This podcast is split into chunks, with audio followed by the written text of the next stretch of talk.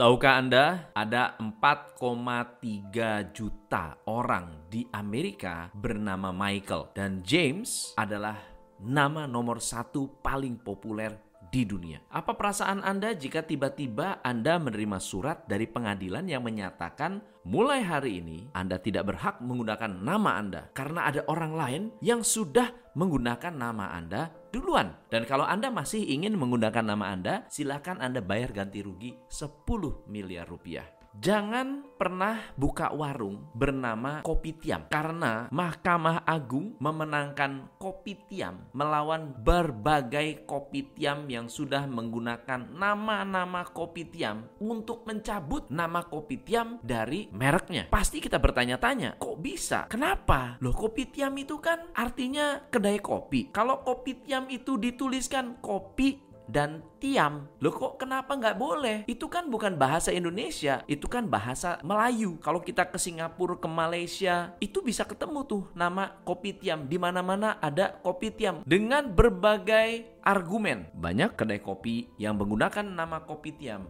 di Indonesia kesal, marah, geram, ingin protes, ingin demo. Tapi sayang bos, nggak boleh dipakai karena ada seseorang bernama Abdul Alex Sulistyo mendaftarkan merek kopi tiam pada tanggal 18 Oktober 1996. Ia mengantongi nomor merek dari Kemenkumham dengan nomor IDM 0003 0899. Merek kopi tiam bercirikan menggunakan huruf besar dengan warna orange sudah ada yang punya. Oh, kopi tiam itu kan bukan nama orang dong bos. Kalau nama orang kan nggak boleh. Loh, kalau misalnya saya dilahirkan dengan nama Tom MC Ifle, lalu kemudian ada orang yang mematenkan nama saya, saya nggak boleh pakai lagi. Tapi kan saya dilahirkan satu-satunya di dunia loh, nama Tom MC Ifle. Apakah saya adalah orang yang paling berhak? Tunggu dulu. Mari kita dengar sebuah kasus di mana kalau Anda mendaftarkan merek Pierre Cardin, namanya adalah nama orang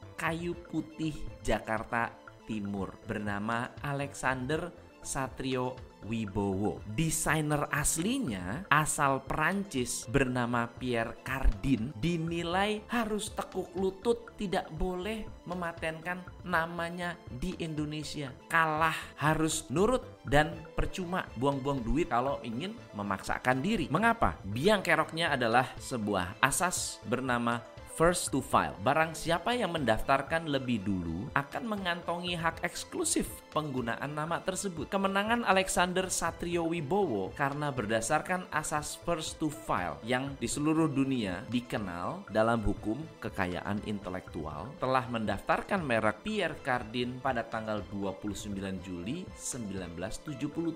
Sedangkan pemilik asli merek Pierre Cardin mendaftarkan di Indonesia pada tahun 1999. Ya pasti Gatot lah mas. Loh kalau Benny Sujono gimana? Kan nama aslinya diganti. Bukan artis pula. Tapi ternyata di mata hukum first to file berlaku. Karena Dewi Keadilan matanya tertutup. Tapi jangan lupa kantongnya masih terbuka. Karena kalau harganya cocok. Nama Michael bisa Anda borong semua. Biar kalau ada orang yang ingin punya nama Michael, nama James. Mau tukang susu, tukang sapi, pedagang ayam goreng. Harus sowan minta izin pada Anda. Karena Anda yang sudah pegang mereknya. Karena ada pepatah mengatakan, behind every man there's a good woman behind every woman there's a good lawyer. Dan waktu saya tanya kepada mentor saya, siapa kira-kira yang menang untuk kasus ayam geprek ini? Jika kasus ini terus dilanjutkan, jika kasus ini terus-menerus dijalankan, mentor saya bilang, secepat-cepatnya kebatilan berlari, kebenaran pasti akan menyusul. Paham maksudnya?